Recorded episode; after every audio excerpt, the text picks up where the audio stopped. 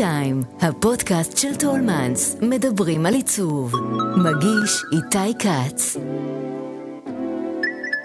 במלון פלטין את המלון אה, הזכירו להורים של לאה רבין, אשתו של יצחק רבין, כן. והם הקימו את המלון שהיה המלון הכי יקרותי בתל אביב, עבד עשר שנים, יש לי את הסכם השכירות שלהם עם הבעלים, אותו איזקסון שהקים את הבניין, והנה אני מוצא את עצמי פתאום נכנס לנעליים ואחרי כמעט אה, 100 שנה בונה מלון חדש.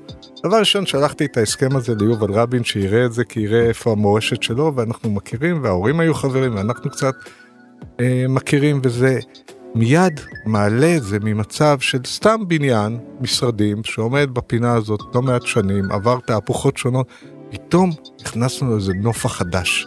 חדר אוכל מ-1925 הולך להיות מסעדה נהדרת ב-2022. המקום שהתזמורת הפילהרמונית של תל אביב התאמנה שם, כי לא היו אולמות ב-26, הולך להיות לאונג' ועוד ועוד דברים עכשיו. שלום, אני איתי כץ, ואתם על T-Time, הפודקאסט של טולמנס, שבו אנחנו פוגשים אדריכלים, מעצבים ויוצרים, לשיחה מרתקת על עיצוב, אדריכלות, סגנון חיים ותרבות ישראלית. האורח שלי היום הוא האדריכל יואב מסר, שמשרדו נודע בזכות מרכז פרס לשלום, שימור מלון נורמן, בתי המלון פאבריק ואינק, מרכז אתגרים, כולם בתל אביב-יפו. מאחוריו גם שורה ארוכה של בתי ספר, מבני חינוך, בתים פרטיים ומבנים מסחריים. יואב אהלן. אהלן. מה נשמע? בסדר. בוא תספר על מה אתם עובדים עכשיו במשרד. אה, תמיד על מגוון של פרויקטים. אנחנו עושים מלונאות, עושים מבני ציבור, עושים אה, מגורים. המעניינים שאנחנו עושים, אנחנו עושים מלון ברחוב, במלון פלטין, ברחוב אחד העם פינת נחלת בנימין. זה היה המלון הראשון של תל אביב, ואנחנו הופכים אותו למלון אה, עכשווי מרחיב. יש לנו מלון ברחוב אה, רוטשילד, מלון ברחוב, באלנבי שני בתי מלון, מלון ברחוב הירקון, ועוד ועוד ועוד. יש לנו בניין של אה, עמותת אתגרים שאנחנו בונים בפארק הירקון, בבנייה. פרויקט גדול בהרצליה שנקרא קמפוס המדעים והחדשנות שהוא בבנייה. שהוא עירוני? כן. פרויקט עירוני? כן, כן. קיצור, מתרוצצים מכל כל מיני מקומות, כולל גם גיחות לחו"ל. תכף uh, נדבר קצת אולי על uh, עניין בתי המלון, uh, שהוא מאוד מעניין, uh, גם uh, כאדריכל, גם בראייה עירונית. אה, בוא נדבר על השורשים המשפחתיים, אתה דור שמיני בארץ, אה, אתה בא ממשפחה אה, מאוד ענפה, גם עם חיבור למשפחת הפלמ"ח ולאיזושהי אצולה ישראלית פוליטית של פעם. אני רוצה לשאול מה מבית ילדותך או מהתקופה הזאת נטמע בך כאדריכל. תראה, ההגדרה היותר נכונה זה מלח הארץ עותרת חוץ. כי בעצם זה שני צדדים, צד אחד אני דור שמיני, צד של אימא שלי, צד השני של אבא שלי הוא יצא מאוסטריה, פליט מאוסטריה בעליית הנוער, ואני דור שני.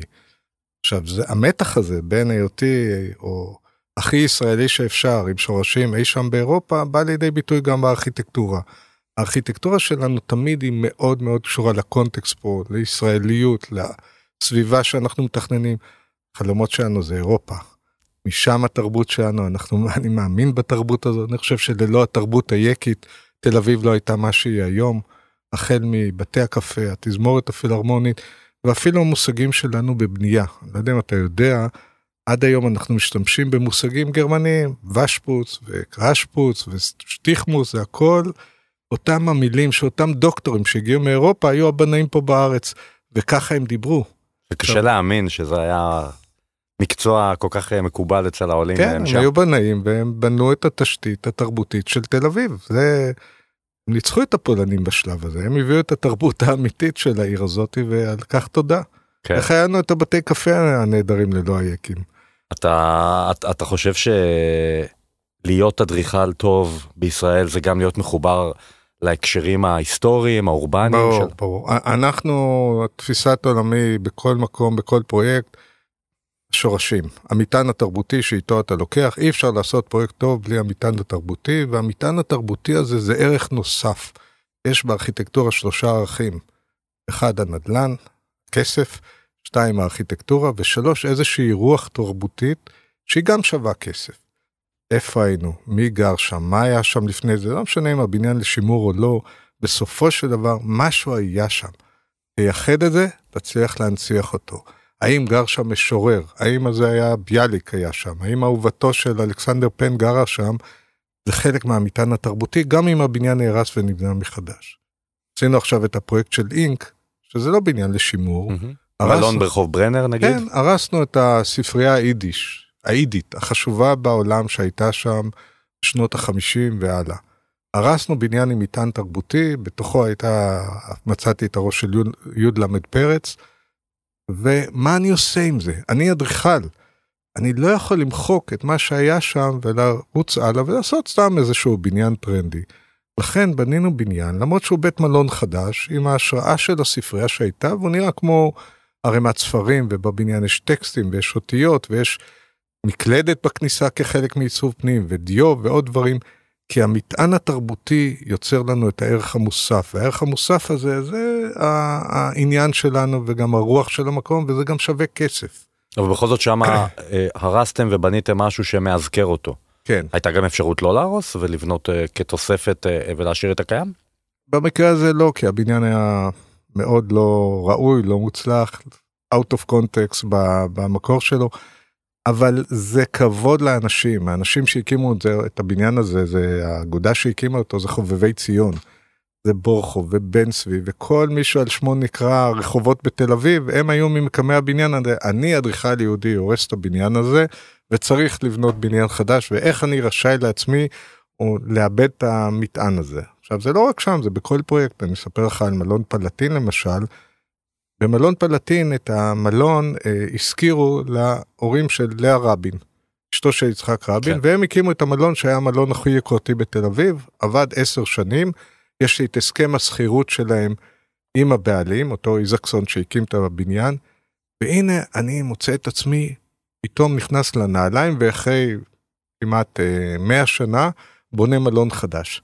דבר ראשון שלחתי את ההסכם הזה ליובל רבין שיראה את זה כי יראה איפה המורשת שלו ואנחנו מכירים וההורים היו חברים ואנחנו קצת אה, מכירים וזה מיד מעלה את זה ממצב של סתם בניין משרדים שעומד בפינה הזאת לא מעט שנים עבר תהפוכות שונות פתאום הכנסנו איזה נופח חדש. חדר אוכל מ-1925 הולך להיות מסעדה נהדרת ב-2022. המקום שהתזמורת הפילהרמונית של תל אביב התאמנה שם, כי לא היו אולמות ב-26, הולך להיות לאונג' ועוד ועוד דברים עכשיו. זאת אומרת במקום הזה יהיו כל מיני רפרנסים לפעם? מי שייכנס או שאתה גם, לא הולך לא, לנוסטלגיה לא, הזאת? תראה, זה, זה מאוד מעניין כי זה שוב שם את המתח שלנו גם בבניין הזה. הבניין על ידי הבעלים שלו איזקסון הוא נתן כותרת איש של אירופה בלב תל אביב, ככה הוא קרא לזה. עכשיו אני כאדריכל צריך לחפש את האינטרפטציה מה אני עושה עם המשפט הזה 100 שנה אחרי זה. אז ברור לי שתל אביב זה למטה ואירופה זה למעלה. אז הקומה התחתונה היא קומה נגישה, היא קומת הרחוב. הקומה העליונה, הקומות העליונות זה קומות החדרים שהם מעוצבים ויפים ומעצבת בינלאומית עושה את זה ועוד ועוד ועוד. אנחנו כל הזמן במתח בין הנמוך לגבוה, בין הישראליות לאירופה, בין התרבות הארצית לתרבות האליטיסטית שיש, ואני נהנה מאוד לג'נגל בין הדברים האלו, אני עושה את זה כל הזמן בכל פרויקט. דיברת על uh, השילוב הזה של האדריכלות, של שלושת האלמנטים ש- ש- שצריכים להיות בפרויקט, אני ישר חושב על מלון נורמן. ברחוב כן. נחמני בתל אביב, שזה באמת מלון שעשה שינוי מאוד גדול בענף התיירות, המלונאות של, אה, של תל אביב, ואתה היית שם מעבר לאדריכל, נכון? אתה היית שם מההתחלה. כן. אני מצאתי את עצמי אה, בפרויקט הזה כבר מ-1999 הוזה והוגה את הרעיון של מלון ואחרי זה הגיע הבעלים מלונדון ואמר אני קונה את זה ואני אה, הייתי הדמות המרכזית בהקמת המלון כי גם המשרד שלי נתן את השירותים המקצועיים. למעשה מה שעשינו שם זה גם את הנושא של הרישוי וגם שימור וגם אה, ארכיטקטורה וגם היינו המעצבי פנים הישראלים היו מעצבים בינלאומיים. ומה עוד? ויש כמובן מלון צריך לעשות. עכשיו, כל הרעיון שעומד... בוא נגיד רגע אחורה למי שלא מכיר את מה שהיה שם קודם, שבעצם היו, בניינים היו שם מסודים. בניינים אה, אה, מנותקים, נכון? זה, זה מזה, אחד מהם היה וילה, לא, קטנה היה, יותר, היה, אחד מהם היה הבניין הגדול שלדעתי פעם בניין... היה בית ספר או משהו כזה. לא. תראה, בכל מקום שאתה מרים יש סיפור. למשל, זה היה, קודם כל זה היה בנייני מס- מגורים בעבר, מהמם. אחרי זה זה היה בנייני משרדים, ואפילו היה תקופה שזה היה כנראה המוסד היה שם או משהו ביטחוני, אתה וואו. סודי. באמצע הייתה וילה, שנבנתה ב-1939 עבור הבעלים. פצצה נפלה במקום הזה ב-1940, כשהאיטלקים אה, תקפו את תל אביב והרגו את בעל הבניין. אה. כן, לא פחות ולא יותר. עכשיו, דרך אגב, כשנכנסתי לבניין מצאתי חפירות, אה, מצאתי מרתף מפורק, חשבתי שאני אמצא שם איזה זהב, אוצרות, מצאתי פתיליה ואת הדלת המקורית של הבניין. אבל מה שהיה שם בעצם זה התפיסה, מכיוון שאתה הבנת, אנחנו חיים וגרים במרכז תל אביב, מאוד רצינו להביא את האורחים תוצרת חוץ, שיחיו את החוויה הזאת, לא רק על הטיילת, לא רק אה, מלונות הנהדרים שעל הטיילת מול הים, אלא יחיו את ההוויה התל אביבית, כמו שאתה בטח ואני תמיד מחפשים את העיר העתיקה, לגור במרכז העיר. במרכז העיר זה רחוב נחמני, כיכר המלך אלברט, הכיכר אולי היפה בתל אביב, כן. היא וכיכר ביאליק, וללכת, איך אנחנו קוראים לזה? אחרי שאתה שותה אלכוהול אתה חוזר ברגל למלון, אתה לא צריך לנסוע במוניות וכדומה, אתה חוזר, וזה באמת המלון הראשון, אחרי מלון מונטיפורי שנבנה ב, במה שנקרא לב תל אביב, כמלון מקצועי עם כל הפונקציות שלו. והוא גדל וגדל ועכשיו אנחנו עושים את הבניין זהו, אז. מולו אתם בעצם אה, מתכננים בניין נוסף, נכון? כן. מה הוא? הוא עוד אגף, הוא, אנחנו קוראים לו נורמן רזידנט, כאילו בית מגורים, אבל הוא יעבוד כחלק מארבעת, שלושת הבניינים הקיימים. סוויטות מאוד מיוחדות, יש שם גם גלריה לאומנות, יהיה חדר כושר, תהיה ספא, יהיה חלק מההוויה התל אביבית. עכשיו, מה היתרון הגדול בזה? ברגע שאני עושה מלון, הפרויקטים האלו הם סמי ציבוריים. זאת אומרת, נכון שזה דבר בכלל הביטוי יוקרתי, לא אוהב את המילה הזאת, אבל למעשה הוא שווה לכל מי שרוצה להיכנס. אפשר להיכנס, אפשר לשתות שם, אפשר לשבת שם, אפשר לאכול שם, אפשר לישון שם.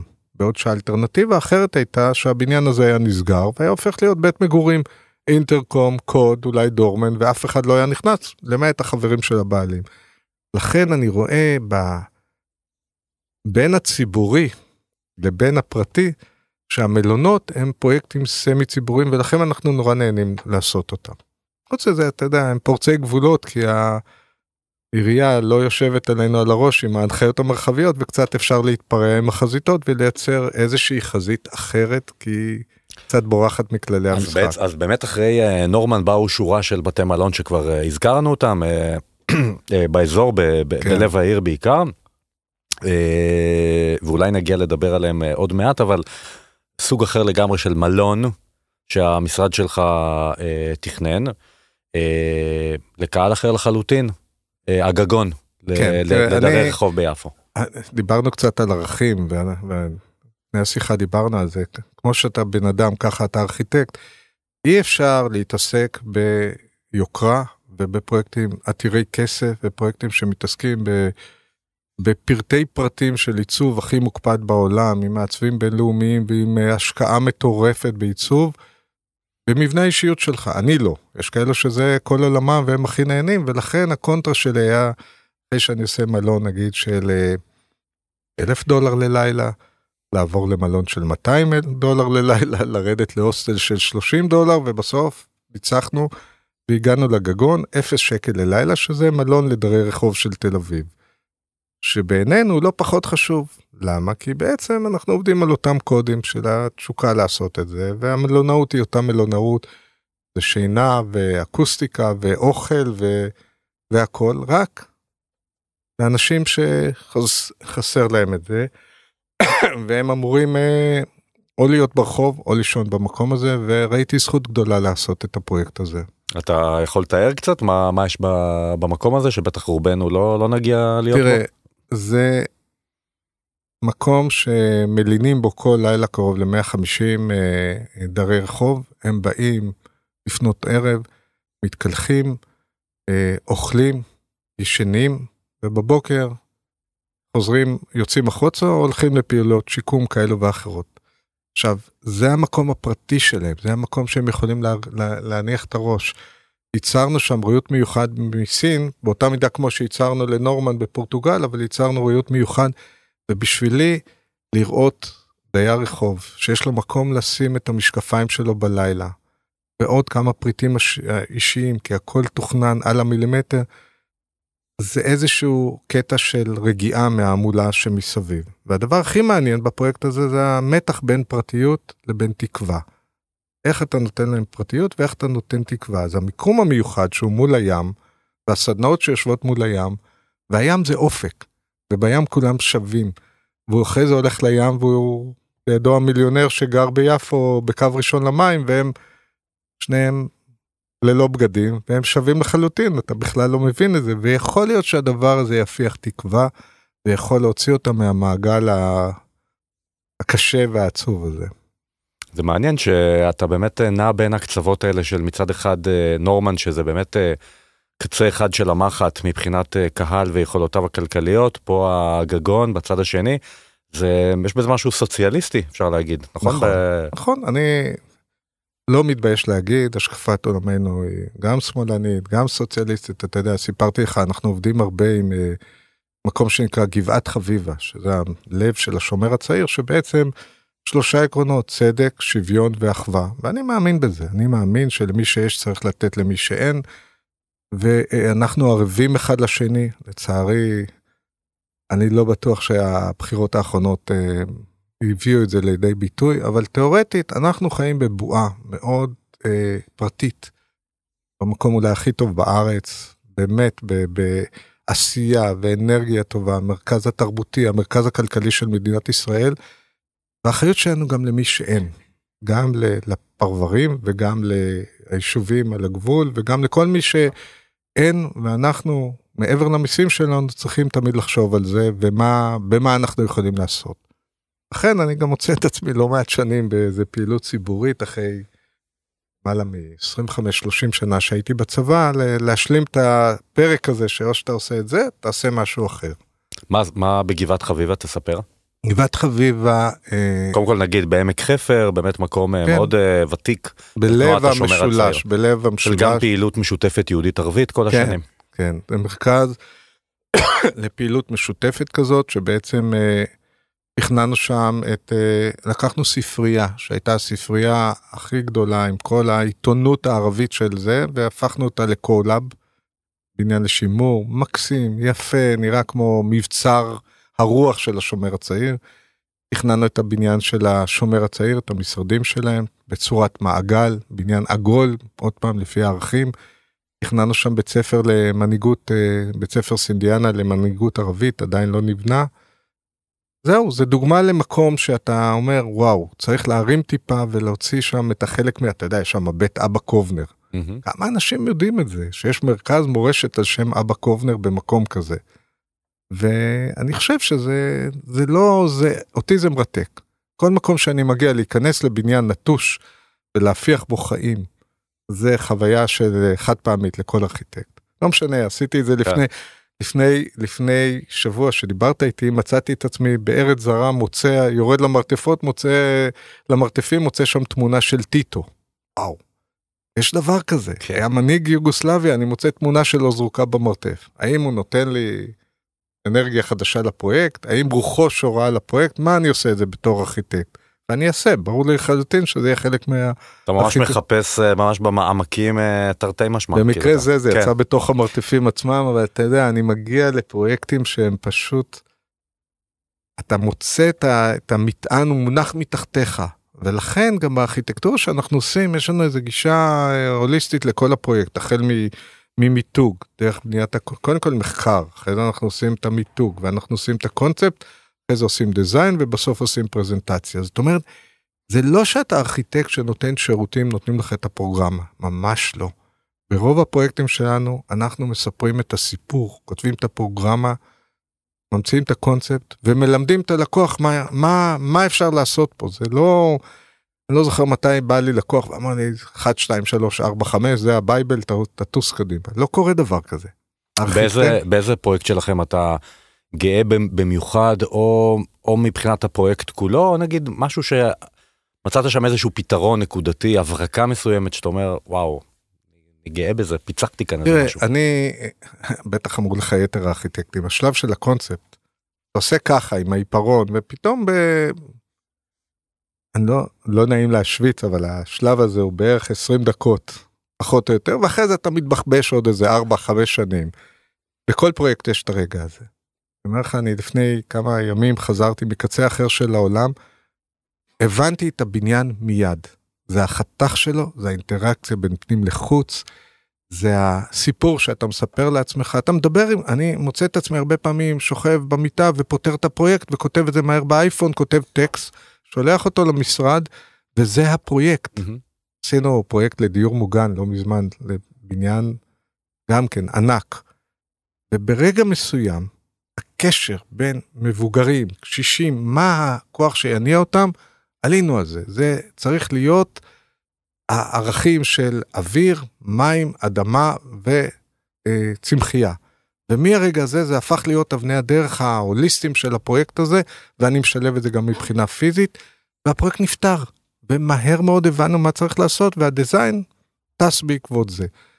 לכן הרגע הצרוף הזה, שאתה מדבר על עצמך ואולי קצת עושה איזה סקיצה קטנה, טאק, קורה הפלא הזה.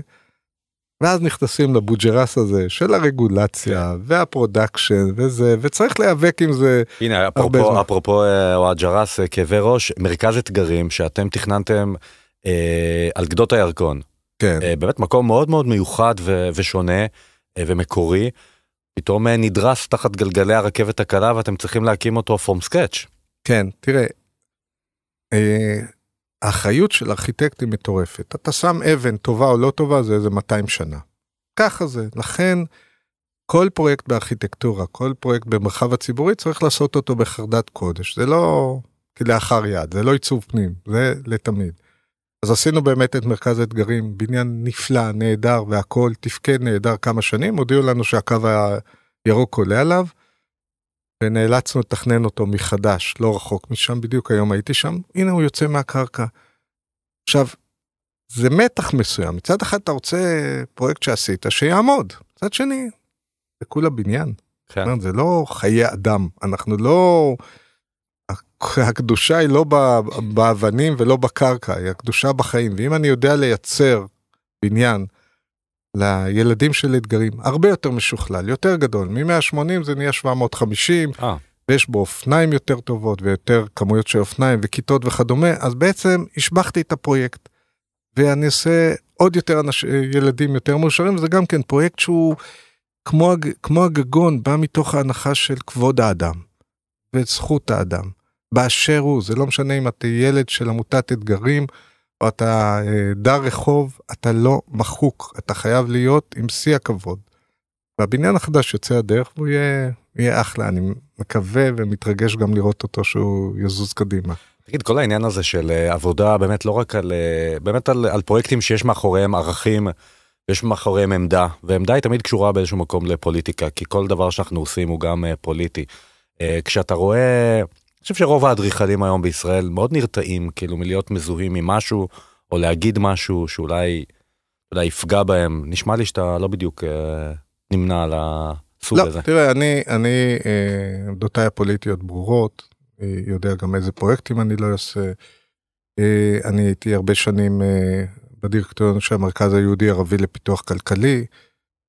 עולמי מתעסק גם באומנות אני היו"ר של מוזיאון ינקו דאדה המון שנים אני אה, תורם לעמותות שונות ומשונות שקשורות לעמדותיי הפוליטיות ואני אמצא כל דרך להפיח במדינה הזאת את החיים שאנחנו רוצים גם כתוצאה מהבחירות האלו.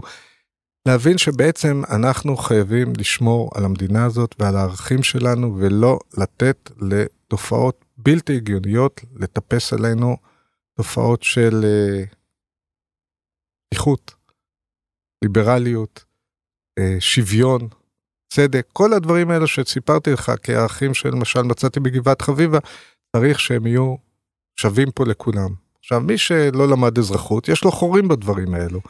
וכנראה מערכת החינוך לא מספיק טובה. למרות שתכננתי מלא בתי ספר, אני אומר, מה קורה? מה עושים שם בקופסאות האלו? אבל תשמע, יכול להיות שאדריכלים שהם באמת אה, יכלו להיות חוד החנית של אה, אנשי רוח גם, אנשי רוח ו- ומעשה, שמשמיעים את קולם. לא בדיוק כאלה. כן, אני רואה הרבה אנשים ש... הרבה קולגות שלי שמתרכזים ב... ב... בלקשרי, בווילות, קוברים את ראשם בחול והעיקר יש להם את הפרנסה הזאת וחיים בלה-לה-לנד. זה לא עובד ככה. צריך במקצוע הזה גם לגעת בדברים הנמוכים נקרא לזה. סיימנו עכשיו למשל מרכז קהילתי למחול בנתניה. במרכז נתניה, הכי הארדקור שאפשר. השקענו בזה את הנשמה כאילו זה לפחות אה, מלון יוקרה או פרויקט בצהלה. צריך לעשות את הפרויקט, צריך לקחת את השכל ואת היכולות של האדריכלים ולהשית אותם ולהביא אותם לעשות פרויקטים ערכיים, פרויקטים חברתיים, פרויקטים שיש להם משמעות שאין בהם שכר תכנון דרך אגב, אין שכר תכנון כן. כמעט. וצריך לאזן בין הדברים, אתה רוצה לעשות את הווילות בתקציבי עתק, סבבה, אין מחיר, תעשה גם תמורת זה משהו חברתי, כי אולי, אולי נזיז את המחוג טיפה ונעשה דברים טובים. אני לא אשכח שתכננתי המון למגזר הדתי, mm-hmm. וידעתי שילדה שלומדת בבית ספר שלי, בית ספר שזה 56 כיתות, שהיא תבוא אליה הביתה אחרי זה, אחרי שישבה בבית ספר עם שירותים יפים וכיתות מחשבים וזה, עולמה ישתנה. אחד, מהסביבה הפיזית, כאילו מהאסתטיקה, אתה יודע, אנחנו מדברים המון היום על הנרו-אסתטיקה, על הקשר בין, אה, בין המוח לבין האסתטיקה, היא לא תחזור לג'יפה של ביתה הפרטי. היא לא תקבל את הכיעור כמובן מאליו, כי הבית ספר שלה יותר מזה. ועולמה ייפתח. ואולי, אולי הדברים הקטנים האלו יחלחלו וישנו את המודעות שלה ואת תפיסת העולם שלה, ותרמנו במשהו. זה תהליכים. להגיד לך שהתוצאות אה. האחרונות העידו על זה לא בדיוק אבל אולי זה תהליך. אבל אתה יודע את, את תל אביב ובאמת אה, כמו שאתה אמרת שתל אביב אה, מרכז תל אביב הוא סוג של בועה ואתה עושה מאמץ לחשוב איך אתה נותן משהו גם למה שנמצא מחוץ לבועה. אני מסתכל גם על תל אביב עצמה ועל על כיוון שהיא הולכת. גם תל אביב עם כל uh, מעלותיה היא די בוחרת במידה מסוימת ללכת לכיוון הזה של יותר עשיר, עשיר יותר נוצץ פחות אה, מאפשרת לחיות בה לאנשים שהם אה, לא עשירים, ואולי אני אשאל אותך שאלה מאתגרת, באיזשהו מקום אותם בתי מלון אה, נהדרים שאתה מתכנן, באיזשהו מקום הם חלק מהתהליך הזה של לסגור את תל אביב ולסגור אזורים, בתים מסוימים לקהלים מאוד מאוד מצומצמים. זו שאלה מצוינת. קודם כל אני לא בעד זה, אני חושב שהעיר צריכה להיות עיר מגוונת, מה שאנחנו קוראים Creative City. חייבים את הצעירים, הכיף שלי בחיים זה בבוקר לשבת בבית קפה לראות את כל הצעירים עוברים וזה, זה לא משנה. המלצריות מתחלפות, אנחנו נשארים תמיד באותו מקום. העיר חייבת להיות בתמיל כזה, צריך למצוא דיור. הילדים שלי גרים, אה, אני קורא לזה, גרים בדירות אה, ג'יפה, זה לא שהם אה, יכולים להרשות לעצמם יותר מהעובדים שלי במשרד. נאבקים על הדיור שלהם. צריך להציע פתרונות, צריך לעשות דירות להשכרה, צריך... שמע, אני רואה את מגדלי המשרדים המפוצצים האלה בהייטק. כל מגדל כזה, אתה מחלק אותו לדירות של 40-50 מטר, והנה הרווחת עיר שלמה במגדל הזה, פתרת מגורים לעשרות צעירים, נתת להם מרווח לחיות, כולה, רצפה, תקרה, חלונות, 40 מטר, 50 מטר, שניים, שלושה חדרים, הם יכולים למשוך שם בקלות עד הילד הראשון. והעירייה או הגורמים השונים צריכים למצוא את הדרך לעשות את זה. אם יצאו מפה הצעירים, או המגוון, אחת הסיבות, אתה יודע, אני גדלתי ברמת השרון, בקלות הייתי יכול להחליט שאני בונה את חיי ברמת השרון עם uh, אשתי, מגדל את ידיי. למזלי הרב קיבלתי החלטה בגיל נורא צעיר לגור במרכז תל אביב. למה? כי יש פה חיים הטרוגנים, הילדים שלי הלכו לבית ספר והיו מכל המינים וכל הסוגים. הם היו הולכים לבית, לדירה של אה, חדר וחצי ואומרים, היי אבא היינו בבית נהדר, הייתה שם מיטת קומותיים, הם בכלל לא הבינו מי נגד מי לטובה. וזה היתרון הגדול של תל אביב, היא נורא הטרוגנית, אתה עובר נכון. מצד אחד של העיר לצד השני, אתה מחליף אוכלוסיות, והעיר חייבת לשמור את זה, אחרת היא הופכת באמת לעיר סטרילית. סטרילית לא טובה לנו, אנחנו רוצים עיר יוצרת, אנרגטית, כיפית, כזאת שיש גם בזה וגם בזה וגם בזה. אז למה אתה לא מציע לעירייה פרויקט כזה, למשל? מצאנו. אתה יודע כמה פעמים אנחנו מדברים, מה העירייה היא... יש לה את האג'נדה שלה, היא נורא רוצה לעשות דיור בר השגה. רוצה. אבל הכמויות שמדובר בזה הן צריכות להיות הרבה יותר ויותר מהר. יותר מהר, אני... נתתי, קחו בניין משרדים, עזבו אתכם. צריך נורא, צריך משרדים כדי ליצור את התמהיל. משרדים זה טוב, אבל משרדים באופן טבעי נסגרים בשעה 5, 6. אנחנו רוצים את זה 24 שעות, ו-24 שעות זה מגורים. אנשים שגרים, הם הרוח החיה של מקום. דרך אגב, זה גם דרך, אתה אמרת מלונאות, אבל מלונאות מצליחה לייצר 24 hours של התרחשות. זה גם חלופה. נכון. זה מלונות, תיירים, דיירים, אנשי עסקים, כולם יחד זה העיר. זה העיר הנכונה לעשות אותה. אני רוצה לקראת אה, סיום לשאול אותך, אה, לא הזכרנו את מרכז פרס לשלום, אה, כן. אבל אולי אחרי באמת פרויקט כמו מרכז פרס לשלום, שהוא באמת פרויקט שנאמר עליו כל כך הרבה, או אפילו הספיק להחליף את שמו לאור מצב השלום למרכז פרס לחדשנות. לימד לשלום וחדשנות. לשלום המילה וחדשנות. לשלום היא מאוד חשובה, כי. אי אפשר בישראל לעשות חדשנות בלי שלום. בכלל אי אפשר לעשות חדשנות בלי תשתית של אה, אנרגיה טובה של שלום. מה ככה במבחן הזמן אתה חושב שההישג של אה, מרכז אה, פרס לשלום? בכל זאת עברו כמה שנים תראה, מאז ואתה בטח חוזר אני, אליו מדי פעם. אני, אה, עוד פעם, אתה מחזיר אותי, ל- זה נחמד השיחה הזאת, כי אתה מחזיר אותי לפתיחת השיחה, להיותי בין הארץ הזאת, ופתאום נחת עליי הפרויקט הזה עם אדריכל בינלאומי, עם אסימיליאנו פוקסס, ומה הוא, וכאילו, הוא השית את השייט עם הבניין הזה בעולם, ובסוף נחת ביפו. ולי היה בהתחלה מאוד קשה עם זה. מה זה הדבר הזה? זה לא כורכר, זה לא חצר פנימית, זה לא זה, איך פתאום עושים בניין כזה? ולקח לי זמן להבין את הערך של הבניין הזה, שבעצם במתח שקיים פה, ערבים, יהודים, ים, יבשה, עבר, עתיד וזה, בניין אבסטרקטי, שאפשר מתוך 100% פרויקטים, 5% לעשות מיוחדים, לשים את האבן האבסטרקטית הזאת, היא מקרינה לסביבה, הסביבה מקרינה עליה, דרך אגב, גם האור יוצא בלילה נורא יפה מהבניין הזה, והוא משמש איזושהי אבן שואבת בתפר בין תל אביב, יפו, בת ים, כלנדמרק, שמצליח לחולל שם אנרגיה. והאנרגיה הזאת הייתה הרבה שנים פעילות שלום, ואחרי שפרס הלך לעולמו, המורשת שלו הייתה לה, להקים שם מוזיאון חדשנות. עכשיו אני גאה לעבור את התהליך הזה עם הפרויקט הזה, אני נמצא בפרויקט הזה מ... כן, מ-1999 פחות או יותר, והבניין הזה מדהים, מדהים, עד היום הוא שמור, נראה בחוץ נהדר, הגן מסביבו הוא גן פתוח לציבור, הוא Mhm. לא סגור בגדר. אני חושב שזה מהבנייני ציבור הבולטים והחשובים שנבנו בתל אביב, אולי בארץ, ומבחינתי זה היה המבחן האישיות הכי חשוב. נגיד שהייתי אה, לוחם הרבה שנים, סגן אלוף, צנחנים, עניינים, זה לא חשוב, אבל אתה פתאום בא לארכיטקטורה, ואתה מקבל פרויקט שאתה צריך להיות בו הכי נחוש בעולם.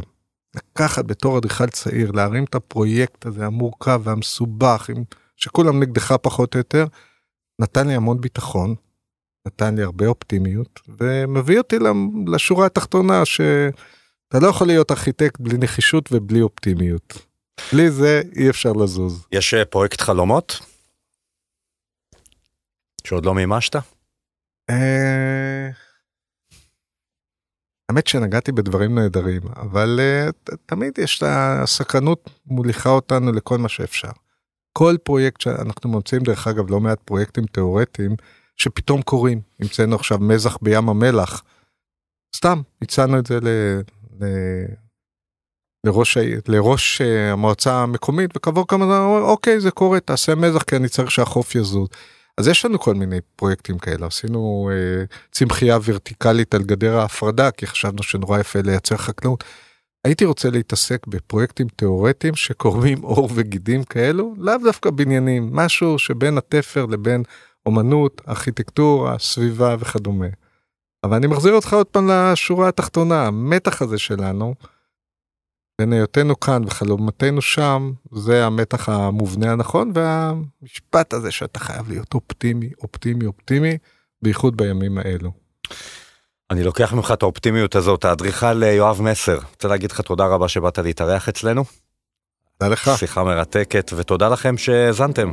חפשו את שאר הפרקים של הפודקאסט T-Time של טולמנס באפליקציות ההסכתים. אני איתי כץ, להתראות. האזנתם לטי-טיים, כל מה שמרגש בעולם העיצוב.